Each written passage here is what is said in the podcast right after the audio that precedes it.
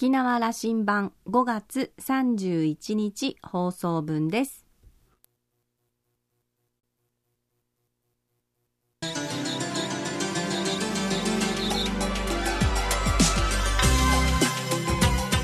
皆さんこんにちは。沖縄羅針盤パーソナリティの富田恵です。梅雨に入ってガジャン。蚊が出てきましたね。このシーズンがやってきてしまいましたね。あのいろいろこう体質によって蚊に刺されやすい方刺されにくい方いるみたいなんですけれどもなんかよく言われるのがアルコール摂取量が多い方はなんとなく蚊に刺されやすいなんて話を聞いたことがありますがそのせいなんですかね。私かなりあの5人いたって10人いたってなんか私選ばれて刺されるんですけれども今日もですねあの左腕に大きな蚊に蚊に刺された赤い跡が残ってるんですがあのまあでも蚊は可愛いもんだなと思いますね。もう少しいたしますと、え強敵ゴキちゃんとの 戦いもやってきます。何しろ世界一ですからね。あのちょっとこれからそういうシーズンがやってきますけれども快適に過ごせるようにしていければなと思っています。さあ沖縄羅針盤今日も5時までお届けいたします。どうぞお付き合いください。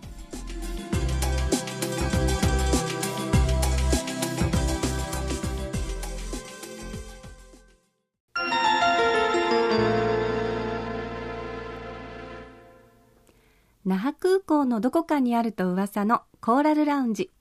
今週は中小企業庁沖縄県よろず支援拠点コーディネーターの植地聡さんとラウンジ常連客で沖縄大学地域研究所特別研究員の島田克也さんとのおしゃべりです。植地さんは読谷村のご出身。高校卒業後法政大学へと進学しました。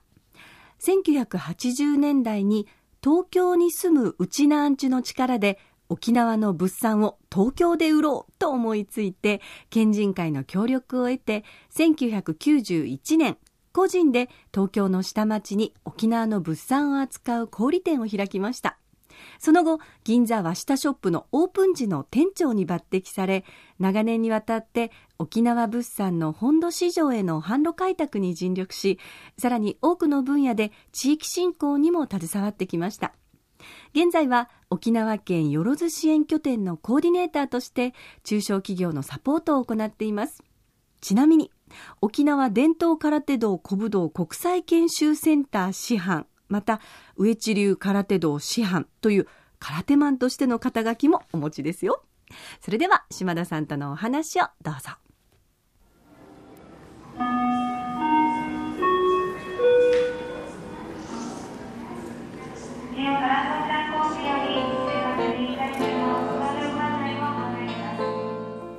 植地さんという先輩はね私からするとその憧れのあの人生をこう歩まれている方でね。いや人に憧れられるようこれこれだけいろんなことをなさるかと。あの、えー、で上地流の空手の師範でいらっしゃって、え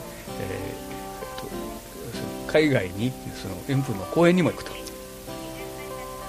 で沖縄の物産を全国に知らしめた和下ショップ銀座店の初代店長でもあったと。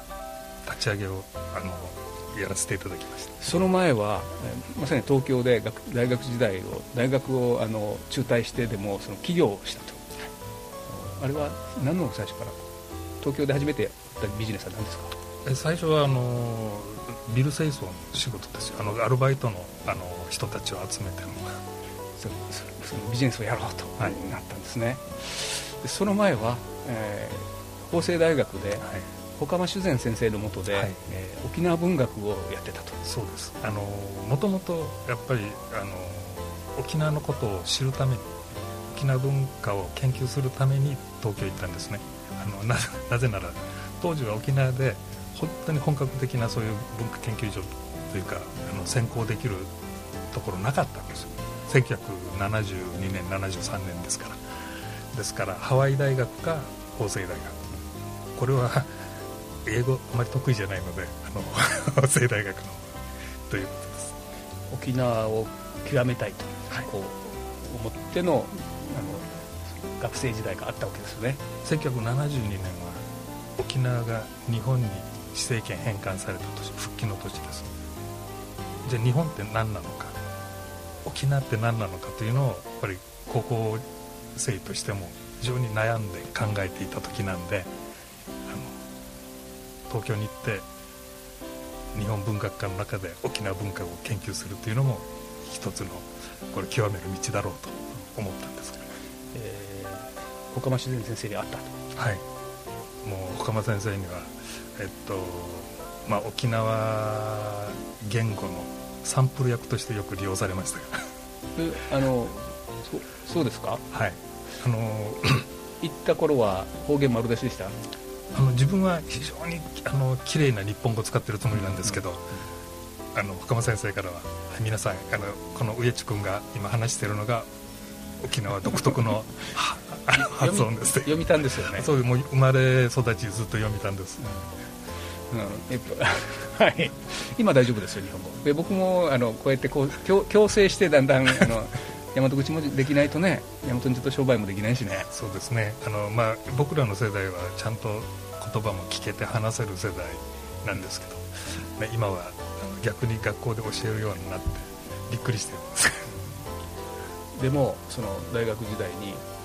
岡間修善先生のところの文化生としてやっていながら、はい、途中から反抗なさったんでしょ？反抗したんじゃない反抗したんじゃない？じゃないですよ。破門されたんですか、えー、いやあの、まあ、先生はあのより勉強しなさいという意味だったと思うんですけれども、あのまあ、いろいろ先生の書かれた本とか研究書について、まあ、私は私なりにいやこれはこうじゃないんじゃないですかこうじゃないんですかといういろいろとあの独自の理屈をつけたんでそれだったらお前ちゃんと研究して本出せよと。論文ちゃんと書けって言われてで、まあ、論文、えー、書く時間もなかったもんですからアルバイトしながら生活してたんで、えー、結局はあの続かなかったです。でもう社会に飛び出してあの思ってることをすぐ実現した方がいいんだというような思いに駆られたんでしょう、まあ、それだけじゃないんですね、あの結局全国いろんなところを見て歩かないとそれまであの沖縄は日本ではなかったですから、うん日本の現実を知りたいっていうのもあってですね、えーまあ、当時あの全国でいろんなあの公害問題がかなり社会問題化してましたのでそういう現場とか1970年代後半80年代前半。70年代の前半です。すみません。そんなにせ上さん若々しいんだよね。いやいやもう61を超えました。大変失礼しました。70年代の青春をはい、そうです。70年代です、うん、だから水俣病とかですね、えー、いろんなあの社会問題があったのでその現場に直接行ってそこの皆さんと関わらせていただいて。それが20代。そうです。で30代になって自分で起業し、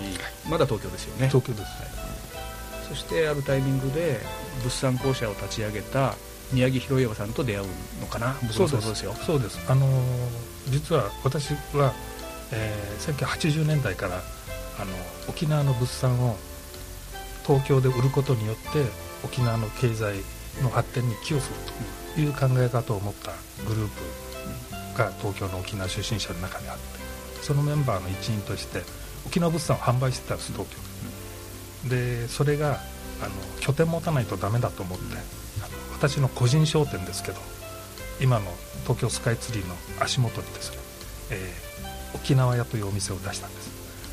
それがスタートで、えー、これが89年から準備して90年にスタートした。そこに初めて、まあ、県の東京事務所の方とかあと宮城宏さんとか訪ねてこられて本当に沖縄のものが売れるのかと。その沖縄県物産公社構想というのがあった時ですよね。そその前ですその前。で構想というのはいや構想があってねどうやって実現するかということを議論している頃に、うん、ウエスさんのその小さいお店を見たわけですよね。そうです。あの頃のうちなもんなんか売るどうやって売ったんですか？いやあのこれはもう売り方なんですよ、うん、あの沖縄のものっていうのはやっぱり東京にするとやっぱり知らないものばかりですから、うん、全部説明商品なんです例えばものは何ですか？その80年代後だと。例えば健康食品から生鮮の野菜からあの加工品も全部含めてそうなんですけど。沖縄のその文化そのもの、まあ、三振も売ってましたし あの全部売れました。商売になってました。売れました。あの頃はね、えー、と飛行機は正規料金でしか往復できない世界で、はい。はい、沖縄と東京間は7万円ぐらいで往復してた。そうですで電話をかけると3分400円かかる時代だったんです。そうですね、はい、そその時代にあの東京で沖縄のショップをしてた。そうですね。それはその自分であのリスクも負ってもちろんです。ビジネスしてた。当然です。もう自分であのお店も持ち仕入れをして販売すると。お客さんの開拓も全部自分でやってました。いや今の銀座の和下ショップのパイロット店がそこにあったわけですね。そうです。和下ショップができるもう4年前の話です。で県のあの政策としての沖縄県物産公社ができてきて、えー、銀座に店出すから店長しないかという話になったわけですか、まあ、というよりもあの誰もやる人がいなかったあれね無謀な挑戦だとみんな言いましたもんね。そうですね。県の経済界の皆さんもそんなできるはずがないという方がまあほとんどでした、宮城宏也がまた勝手なこと言ってんだろうと こういう話でしたから。らしいですよね。僕はもうできたものしか知らないけども、はい、そうです。でだからあのいろんな方にあの県も宮城宏也さんもいろんな方に頼まれた経緯も知ってます、うん、ただ誰も引き受けなかった。で、まあ、最終的に誰もやる人ないからお前やってくるだったんですよかよかったですな。だからだみんなが失敗するだろうと思ったっていうわけですよね。そうです。あのみんなにそう言われましたというのはねその今でこそ東京周辺中心地には全国の自治体のパイロット店があれだけあるんだけどもそんなのなかったわけですからね時代として。沖縄が初めてですだから逆に私が全国の方々に呼びかけて東京に出てきましょうということをあの発信させていただきました。銀座に来てくださいと一緒に売りましょうと地方のいうことは私が最初にあの全国の皆さんにお話した、うん、そしたら県から怒られましたけどね。せっかく沖縄だけあのなんで沖縄のノウハウを、うん、他の県に教えるって言われてこれ沖縄のノウハウじゃないですよ。僕のノウハウですよ。いいねそれ。で何年勤めました？銀座は銀座に3年、うん、それから物産公社の営業本部の方に3年、バイヤーなさってましたな、はい、3年間、まさに物産公社のバイヤーで本部で仕事もその県内の中小企業の皆さんのものづくりをサポートしそれを販路を作っていくんだということをなさってたわけですよね。あのというのは我々は現場で売ってますよね、うん、お客様に対して。そしたらやっぱりお客様の求めてるものに合う商品にしていっていただかないといけない。ということであの県内のいろんなメーカーさんにこの商品はこういうふうにしてほしい、うん、この商品はこういうふうにしたら売れますよっていう話をずっとしてるんですけどなかなかそれがうまくいかなかったんで、まあ、沖縄に来てからほとんどいろんな全てのメーカーさんを訪ねて、えー、商品の改良をお願いしてます。僕はその頃から1990年代後半だと思いますけど上さんの行動のことを存じ上げているわけでで物産公社を離れる時期が来るんですよ、はい、ね。あのまあ、多分物産公社の役割も終わったというふうに、ご自身は判断なさったんでしょう。いやまあそういう意味でもないんですけど。いやじゃあちょうど。上さんの役割は物産公社での役割は終わったなと思ったのかな。実はですね、うん、1990年代の後半に私はあの物産公社として e コマースをやるべきだという提案をしたんですけど、うん、それはなかなか理解していただけなくてですねやっぱり、まあ、当時インターネットっていうのはまだ、うん、あの楽天が1999年ですからもうそれの前後でやるべきだというのが私の持論だったのでそれをやりたかったんです。特にあれはね沖縄がやるべきだったんですよね。この遠隔地でマーケット外の皆さんにやるんだという話は。そう。なんそれでアンテナショップも銀座に持ってるわけで合わせてやれたはずですよね。僕もそれはずっとね言い続けてたんです その通りなんですけど、うん、なかなかやっぱり物産公社当時の物産公社や県の方には理解やられなかった、うん、なんであの銀座は銀座を出す時はみんなが反対したけどもやっちゃえってややれたのにこれやらなかったんだ不思議ですね。いや不思議ですね。で終わっときましょうじゃあそこは。OK そしてもうそうなのでもう飛び出して自分でやったんですよね。そうです。あのこれはもう当時 NTT の沖縄支店の,、うん。あのすいません。私も関わっておりました。ササポートもいただいてですね、あのまあ、システム作りをやってた、えー日本アドバンストシステムの重田さん、はい。彼なんかの強力なサポートをいただいて、えうん。ーあとはい。ミュージシャンではあるんですが IT の専門家でもある照屋林林健さん。健さんがね一生懸命でしたね、はい。沖縄一。はい。それをいやあの先兵つけましたよ。ああの e コマースそのインターネット上で沖縄物産を世界に展開するんだと日本中に展開するんだという話をなさった。これもあのウエスさんが起業家としてのウエスさんが始めたことだったと当時はもう沖縄で e コマースをやってる事業者はゼロでしたん。で、まあ、楽天がスタートした時と一緒ですから。あの e コマースをとにかく広げないといけないというのが、まあ、私の使命感だったんです。これに沖縄中で投資して一気に行かせておけばよかったですね。そうです今考えるとね 沖縄物産公社なんとかウェブみたいな話でね。本当はねそうあるべきだったと思いますけど。という上地さんが、えーあのの経験を踏まえたところでの先ほどの冒頭の話よろず相談を多分これあの60も前にした頃に始めたことでしょうからいや60から始めあそうですか。60から今までのノウハウを全部そこに吐き出すよと、はい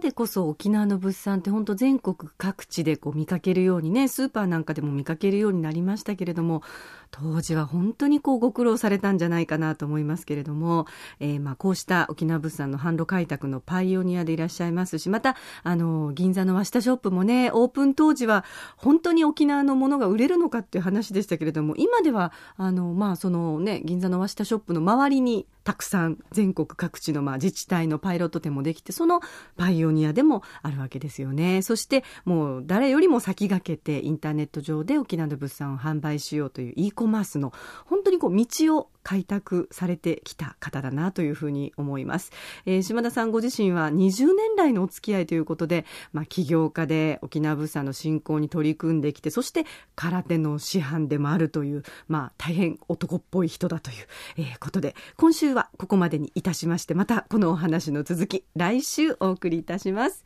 今週のコーラルラウンジは中小企業庁沖縄県よろず支援拠点コーディネーターの植地聡さんとラウンジ常連客島田克也さんとのおしゃべりでした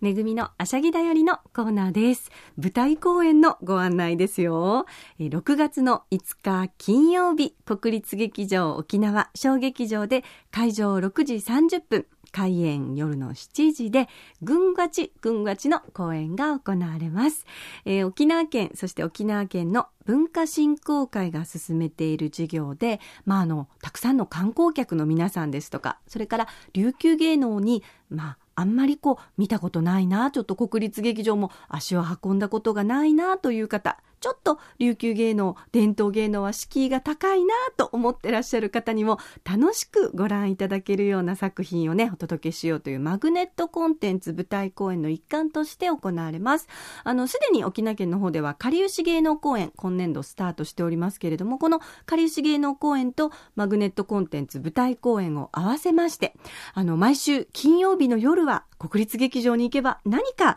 えー沖縄の伝統芸能、えーまああのね、えーちょっと新しい伝統芸能とか、それから分かりやすい伝統芸能がご覧いただけるような仕組みになっております。えーマグネットコンテンツ舞台公演の今年度のトップバッターを務めさせていただくことになりました。あの、先日、ちょっとね、あの、記者会見もさせていただいたので、もしかして新聞市場でご覧になった方もいらっしゃるかもしれませんけれども、今年度のトップバッター。で、この作品は3年目になりますので、えーまあ本当に多くの方に応援していただいてますけれども、ありがとうございます。ぜひ、まだご覧になったことがないという方、国立劇場沖縄まで足を運びください。えチケットは2000円で、えー国立劇場沖縄のチケットカウンターですとか、それから県内の、えープレイガイドで発売しております。e プラスの方でネットでもチケット購入できますので、ぜひお越しください。ぐんがち、ぐんがち、今年度のトップバッター、6月の5日金曜日、国立劇場沖縄小劇場で夜の7時開演です。お待ちしてます。縄羅針盤のこれまでの放送はポッドキャストでいつでもお楽しみいただけます。ラジオ沖縄もしくは沖縄羅針盤と検索してホームページからポッドキャストでお楽しみください。それから私富田やコーラルラウンジ常連の島田さんのブログやフェイスブックでも情報を発信中ですのでお時間のある時にはぜひこちらもチェックしてみてください。ちなみにこのぐんがちくんがちのね稽古風景なんかも入ってますのでぜひ写真も見てみてください。沖縄羅針盤今週も最後までお付き合いいただきましてありがとうございました。そろそろお別れのお時間です。パーソナリティは富田恵でした。それではまた来週。